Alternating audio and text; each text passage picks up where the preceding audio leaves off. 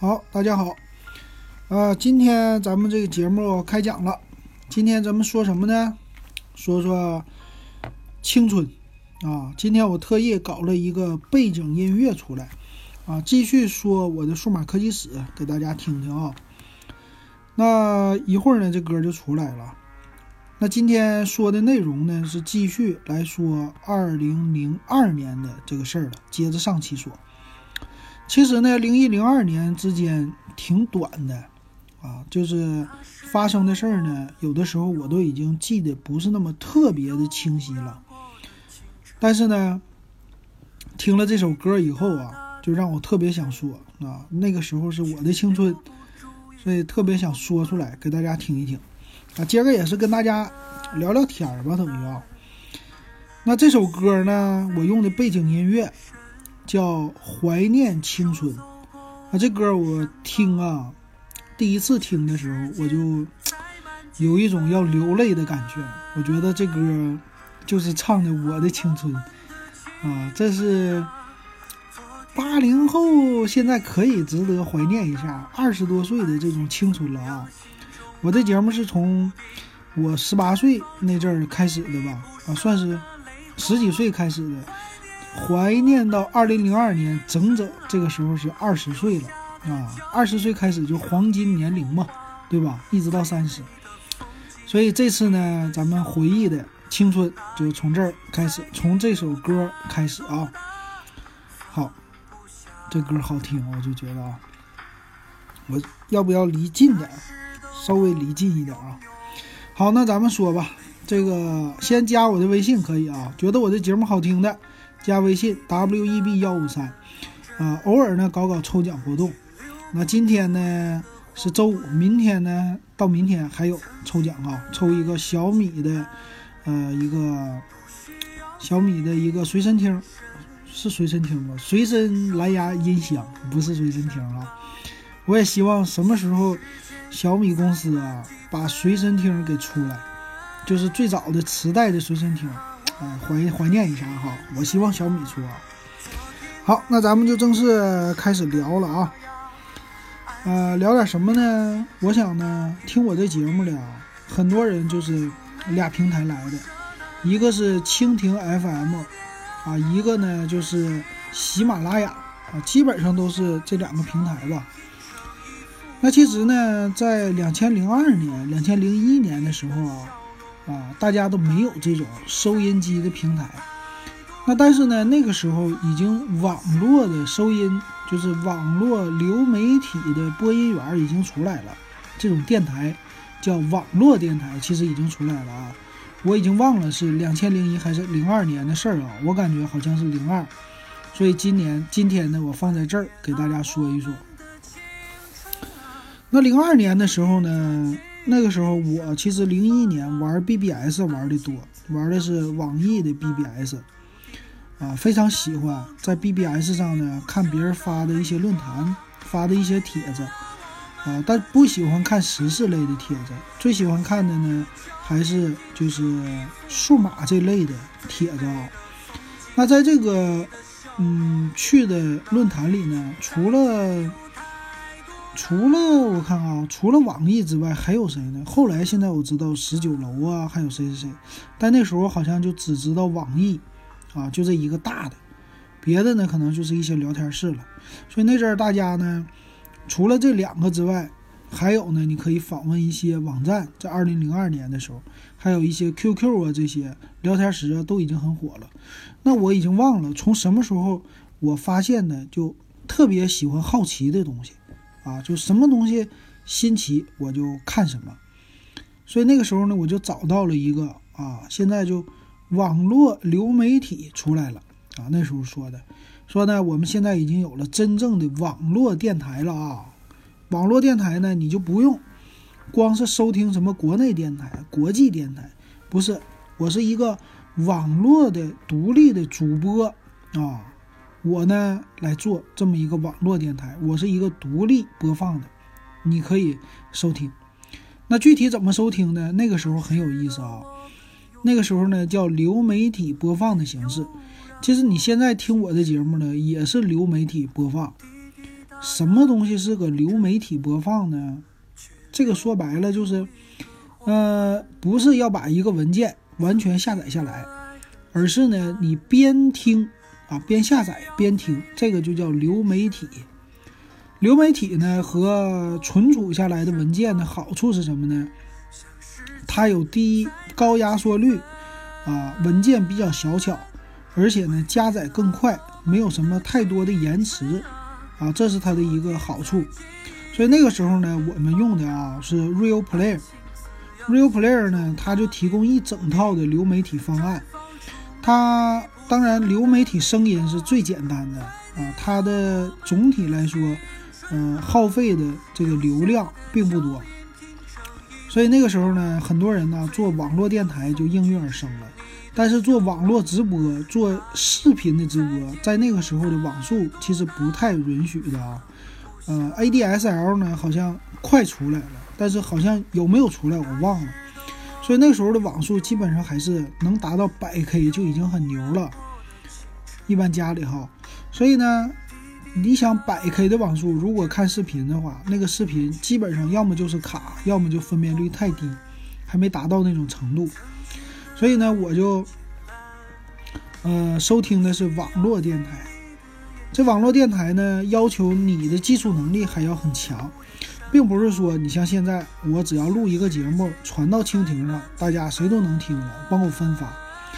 那喜马拉雅呢也帮我分发，我甚至都可以，就是喜马拉雅里有一个 Podcast，这么一个广播啊，广播的列表 RSS 的这个列表呢，我只要发上去以后，我就可以发到苹果啊，发到被全世界的人都知道。所以现在呢，你基本上听我的节目，你用有苹果手机的话，你有 iTunes，直接就可以搜索到电子数码点评这节目了啊。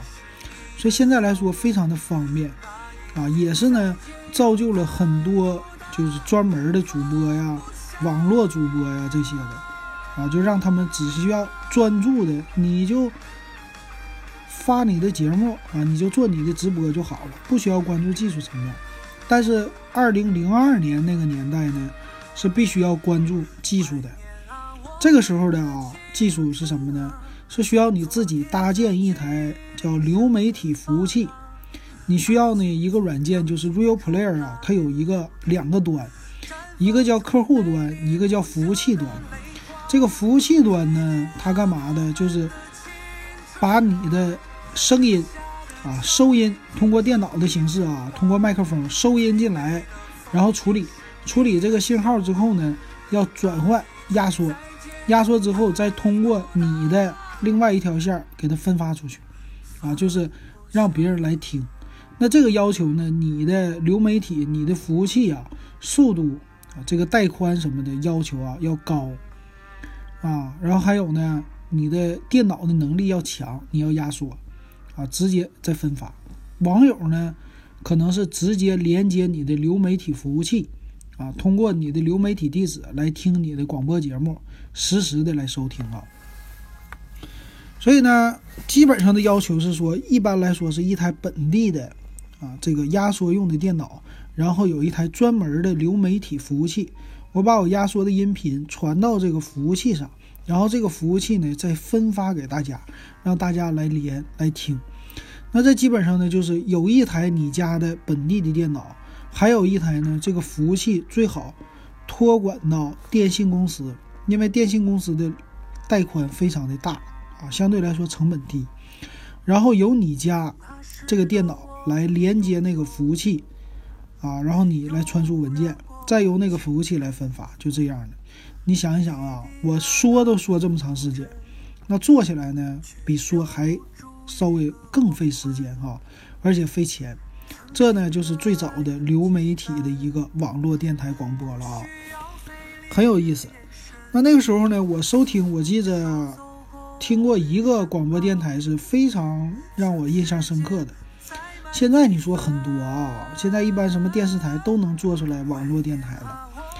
我那时候听的呢是一个上海的主播啊，那个时候上海对我来说非常的遥远啊。虽然说过了也就三年以后，我就三四年之后吧，我也去了啊这个外地了。什么上海呀、北京、广州都已经走了，是吧？但是二零零二年的时候，对我来说，这个上海还非常遥远呢。对我来说，我都不知道去上海要多久，我从来没想过我这辈子我会去到上海，就到那种程度啊。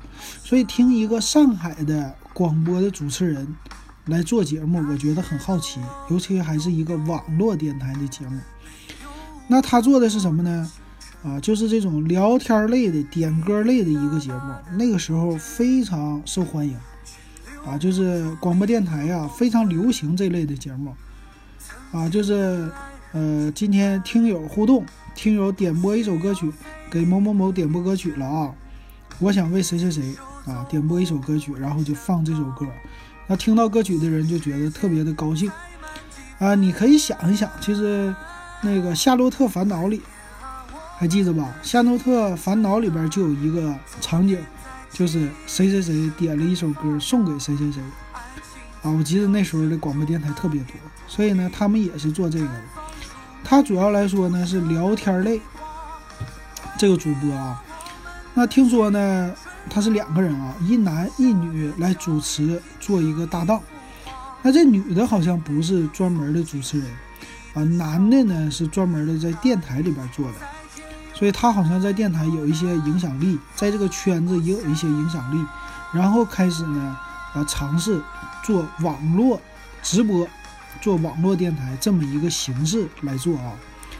那互动通过什么呢？就是通过 QQ，QQ 的聊天室，还是那个时候没有 QQ 群，是 QQ 聊天室啊，或者说加他某一个 QQ，加了以后就可以。在节目里点播歌曲了啊，基本上就是这种形式的啊。那收听怎么收听呢？也很有意思。收听的话呢，你需要，我忘了是在论坛还是在哪里，先得到它的一个流媒体的地址，我记得叫 RSTP 吧。啊，现在呢其实也有啊，现在呢叫一般是 Windows Media Player 了，MMS，对吧？MMS。冒号杠杠什么接开头的这种网址啊，你打的这网址就是流媒体。实际呢，你现在听的那些广播电台呀，现在在你手机里的那种广播电台，还是依然用这种技术，就是流媒体技术。它只不过呢是广播电台自己啊来压缩的信号啊来推出的这个网址，然后大家呢在中转。其实后边的技术啊万变不离其宗吧，差不多。那这位同志呢，他就是，啊，出了一个这种的网络电台。那我当时呢就听歌，呃，零一年的时候也搞对象了，开始就是这种算是爱情朦胧了，已经发芽了啊，二十岁的时候。所以那个时候呢，特别喜欢听的就是这种爱情的歌曲啊。以前喜欢听的是。小轩轩是吧？左三圈，右三圈，脖子扭扭，屁股扭扭，这位范晓萱的。后来呢，逐渐的就开始听一些别的歌了啊。二十岁，我记得我二十岁的时候，二零零二年是最喜欢听的，开始变成摇滚了，就暴躁一点的，呃，叫什么？呃，那个组合叫什么？ritanic 吧。还是 Titanic？，就是重金属的那个啊，那个阵时候就听这歌。那怎么的呢？他这个网络的电台呢，因为我觉得很新奇，然后晚上呢可以伴我睡觉，或者说晚上听的时候，就尤其现在我这个像类似我金鹰夜谈的这种节目似的啊，晚上一个人跟你说话。你比如说，现在我就是晚上十点十五了嘛，录这节目的时候，如果我做直播的话，就是在跟你们说话啊，在你们聊天，然后你们来点播，点播歌曲，我给听友放歌曲。所以按理说这节目挺简单的哈，主持人说的话没那么多啊，就大家你喜欢听什么歌啊？啊，谁谁谁，呃，比如说小张给小李点了一首歌，他希望小李每天过得开心。那我们一起听听他给他点的《海阔天空》，然后就放了一首《海阔天空》，啊，大家就专心听歌就好了。尤其是那个呃，女主播这一说话温柔的那种声音，很适合晚上睡觉，是吧？啊，我就喜欢听这个。后来呢，就有专门的帖子啊，你就可以专门去找这种网络电台的一个网址，找到网址以后呢，你就挨个试。有的时候那个网址开通，有的时候没开通。啊，他们呢也会定期的更新这网址，然后也会说他这个电台定期，比如说每周三晚上几点啊来播放，每周五晚上几点来播放啊，你能找到。后来有那么三四个吧，或者可能更多，我就没找到了啊。有这种电台来听，我觉得很好。然后大概可能两千零二年的时候，我没有仔细查。是零一还是零二年？百度已经开始出来了啊，搜索引擎这概念已经开始有了，好像是在两千零二年啊。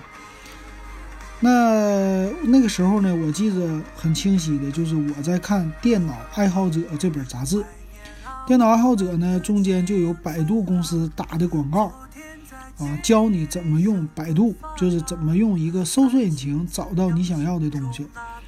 那个呢是跟。跟他的电脑爱好者合作能合作多久啊？合作了一年吗？啊，他的那个刊物已经是半月刊了，我记得好像是两千零一还零二年。这半月刊呢，每一次每一个月的这个每一期的刊物啊，上面都有百度教你的一个小 tips，就是小技巧啊，怎么搜索。有搜索能听歌呀，还能干嘛？那时候百度的 MP3 也逐渐的开始形成了嘛。百度音乐啊，就是百度地图那时候好像没有，反正一般就简单的搜索和音乐。贴吧有没有我也忘了啊。我那时候的服务呢，百度就学 Google 的越来越多，那我们就非常的喜欢。这就是大概两千零二年，我觉得最记忆犹新的一些事儿吧。其实剩下的事儿呢，就是咱们的电脑硬件的事儿了。电脑硬件呢，我自从买了第一台电脑之后啊，我就是我们学校的或者我们班级的相对来说比较早买电脑的一批人了。那第二批人呢，他们配的，哎，就比我的电脑好了。那个时候呢，大家就配什么，呃，奔腾的，奔腾的二代。奔腾二代出来开始呢，就是那种数字插卡的了，包括奔腾三，这两代都是数字插卡的。我记得我的同学呢，就买了好像是奔腾二的这个处理器的啊。但是后来我的第二台电脑呢，因为我已经有了经验，我的第二台电脑配的时候，我就选用的是赛扬的处理器。那时候赛扬出来呢，我记得是奔腾二。啊，奔腾二出来以后，它出来一个简化版，叫赛扬处理器。这是赛扬第一次出来的时候，啊，那我就就从那个时候开始玩电脑，就追求性价比了。那那个时候升级啊，要物尽其用才行。比如说你的机箱呢能用，你就坚持用。但是好像奔腾二出来以后呢，ATX 的大版的就比较流行了，所以我换了一个机箱。但是呢，机箱这个奔换的赛扬处理器，再加上这个新的主板呢，主板我就买稍微便宜一点了，不是华硕的啊。但是忘了我买的是微星还是谁，买了一个这个奔腾二的处理器，再加一个主板，啊，内存条呢能不能复用我已经忘了，但是我记得好像是，呃，显卡和声卡我是留下了，重新留下插在我的赛扬的。那块板子上，啊，就是留了，还有光驱也留下了啊，就重新组了一台，花比较便宜的钱组了一台，呃，第二台电脑，做了一个更新，但是呢，显示器我依然用的是旧的，所以这个电脑从那个时候开始，我发现，啊，我要定期的升级电脑，定期的更新电脑，所以我那第一台电脑可能用了得有三年的时间吧，啊，那个时候电脑还挺经用的。一般都是五年一更新，啊，没有人说能把一台电脑三年或者一两年就更新一次的啊，大家没那么多的钱。呃，我的小弟呢，就我姑家孩子呢，那个时候买的呢就是联想的电脑。联想呢，在两千年左右就已经开始很火了哈。啊，联想的样子呢，也是开始做的自自己的，有自己的样子，做的很独特。我记得他家买的那联想的叫什么名我已经忘了啊，就是专独特的一个小机箱，只有他家有，是一个流线型的造型。啊，有点像苹果这类的，属于流线型的。机身呢也是，机身有一个侧侧的曲线的边儿，然后这个光驱呢，它的外边专门跟这个外壳贴合的，啊，就是一个曲线。然后你一点呢，这光驱会弹出来。里边实际是一个普通的光驱，只是它那个盖儿前面加了一个壳，啊，做的一体化的，就特别的好看。作为一个当时的电脑呢，都是方方正正的啊。如果见到一个曲线的电脑，你会觉得非常漂亮的这电脑啊。所以是那个时候的一个呃流行趋势，就这么开始了。电脑呢，就高端的上万的电脑呢，都是做的非常的漂亮，曲线化。便宜的自己组装的呢，也得花个五六千块钱吧，啊，或者四五千块钱。这种的呢，就是大方盒子了。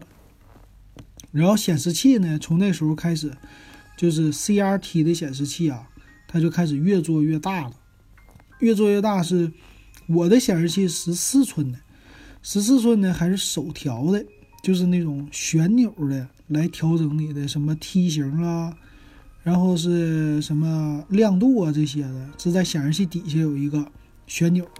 现在听起来好像挺复古的啊，那时候很傻啊，觉得这个太 low 了。那到了第十五寸的平板呢，它呢 CRT 的显示器它就变成纯平显示器了，啊，以前 CRT 呢是球面的，啊，从那个时候开始，十五寸的叫十五寸纯平数控显示器。什么是数控呢？就是显示器的底下呀，这纯平的底下有几个按钮，按钮呢就和咱们现在类似了啊，来调整呃亮度、对比度。啊，这些东西，但是呢非常简单，只要一摁按钮就可以了。但那时候钮比较多啊，控制大小的都是专门的一个钮，一个大钮，一个小钮，就是一个控制大的，一个控制小的钮啊，摆一排。我记得呢，品牌也已经变掉了。我的第一台显示器呢是 EMC 的这品牌，后来就没了。但是到了十五寸的流行的已经是韩国的品牌了，三星啊、LG 啊特别的流行。当然了，一些国产的品牌，长城啊这些也在做，但是就变得稍微有一些过时了。大家从那个时候开始就追求显示器谁好，飞利浦、三星、LG 啊，大家就已经开始追求这些牌子了啊。那显示器的发展呢，就逐渐的那个时间。那几年发展的其实也挺快的哈，十五寸的显示器，然后呢十七寸的纯平显示器啊。当时我们从十五寸跳到十七寸的时候，我们觉得这显示器太大了，就没见过这么大。因为那个东西呢，它就像电视一样的啊。你家电视呢是能达到三十二寸，那时候谁家有一台三十二寸的大彩电？一九九七年、九八年的时候。都觉得已经很牛了，然后如果你家有背投，背投好像是五十寸吧，还六十寸，五十五寸，那就是你家是超级有钱的富豪了。所以我家呢就三十二寸的一个大彩电，就觉得很好，然后是球面的，还不是纯平的。那显示器呢，它呢发展就是到十七，再往上我记得好像就不多了。十九寸的那种的属于是专业的显示器，是不是十九寸？十九寸还是二十寸？我忘了啊。而那种体积在你你的眼前，你会觉得巨大到吓人的。一般来说呢，都是买十七十七寸的就已经很牛了。在两千零二年左右哈，具体时候这个想不清楚了。但是呢，我的十四寸显示器一直用。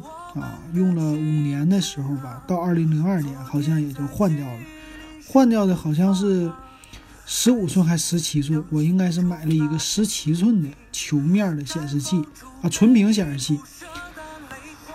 啊，这显示器怎么换掉的呢？用了五年，不是因为别的啊，是因为它被磁化了。以前这种显示器很有意思，呃，我们喜欢在显示器呢两边啊摆上两个音箱，啊，作为一个多媒体的电脑，多媒体是什么意思呢？就是多种媒体可以来播放或者说来处理。就是说，你一定那个时候的对多媒体电脑的定义呢，就是一个显示器，一个键盘，然后你必须得带一个 CD-ROM，就是光驱。啊，光有软驱是不行的，一定要有个光驱，而且要配上两个喇叭。啊，这个呢就变成一个叫多媒体电脑，而且还要有一个鼠标啊，因为以前用 Windows 啊，用 Windows 之前的 DOS 的时候呢，用鼠标的人就不多啊，直接用键盘就能操作。但从 Windows 三点一啊，从 Windows 九五开始，这个鼠标就是必配的了啊。这时候就是叫一台多媒体电脑。那到两千零二年的时候啊，我这显示器已经不行了。首先来说呢，这显示器啊，它的发热特别的大。它是那种 CRT 的嘛，显像管的。显像管呢，在你这个屏幕后边是个大的那种散热孔，是吧？热气都往上蒸发，然后我记得那显示器的造型是前面大，后边越来越小，后边叫显像管，然后通过射射什么粉呢？这种东西，这原理我觉得上学的时候学过啊。显像管这个射射这个粉还是射电，类似这东西吧，它就显像。那它这个屏幕呢？屏幕的外边呢，就是你看到像电视那屏幕呢，它是好像是什么粉磁性怎么的吧？反正有磁性。所以当你用一个另外的磁呢，跑到显示器或者电视的旁边呢，就会影响它的画面，尤其是彩色，它就会变调啊，变成另外一个色。但是画面呢，你该看的东西是能看到的，就里边的那个像素你是能看到的，但是颜色有一些啊失真，它是以水波纹这种形式啊来实现的哈。那一般呢，我们都是把电源，把那个有源音箱啊，这个音箱呢不是说现在的你插一个三点五毫米的耳机接口就完事儿了，它不是，它要是专门插电的，啊，这音箱挺重。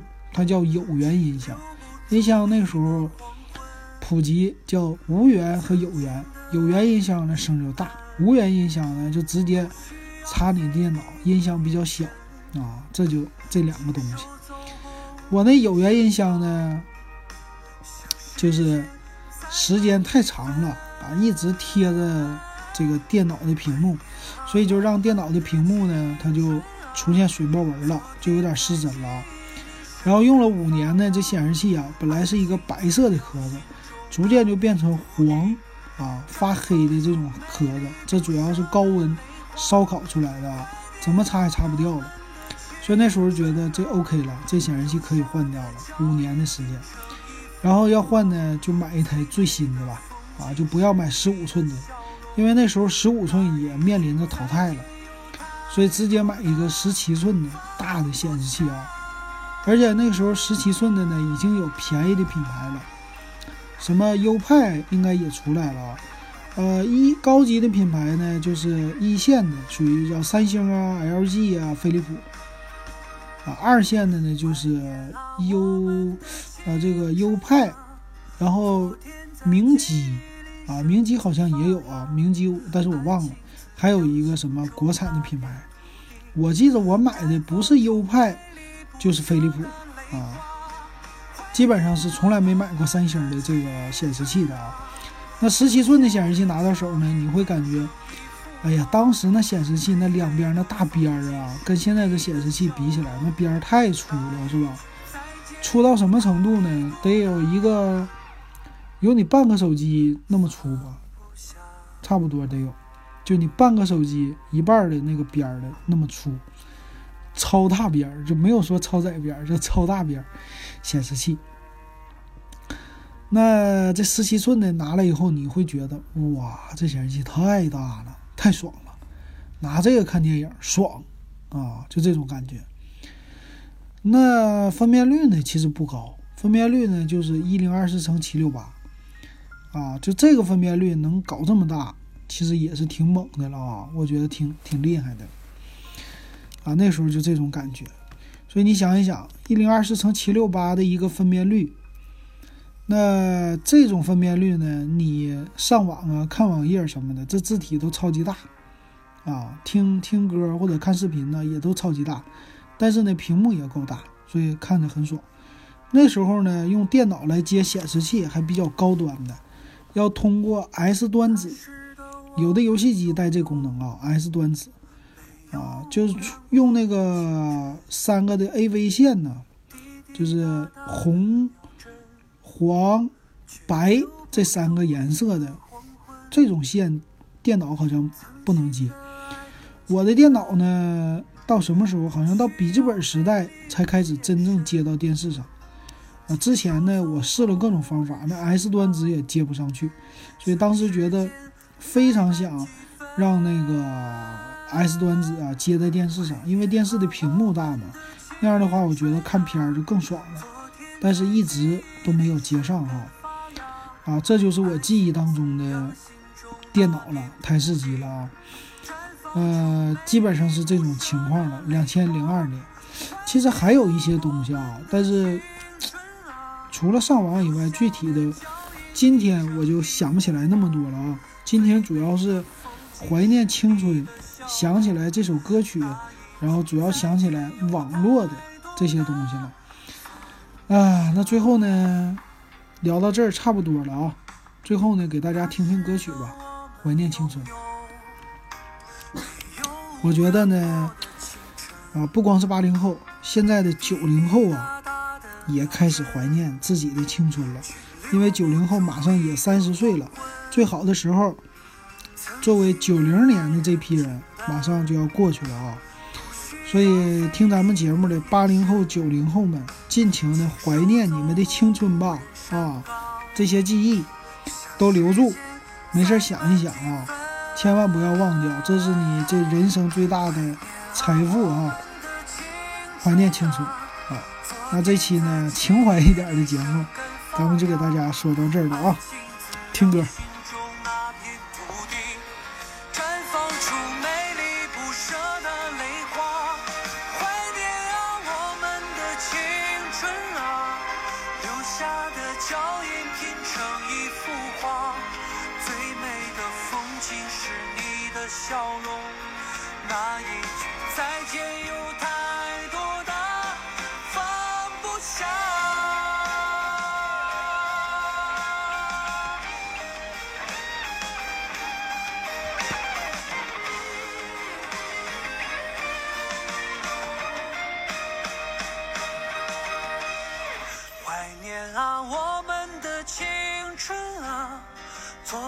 在记忆里生根发芽，爱情滋养心中那片土地，绽放出美丽不舍的泪花。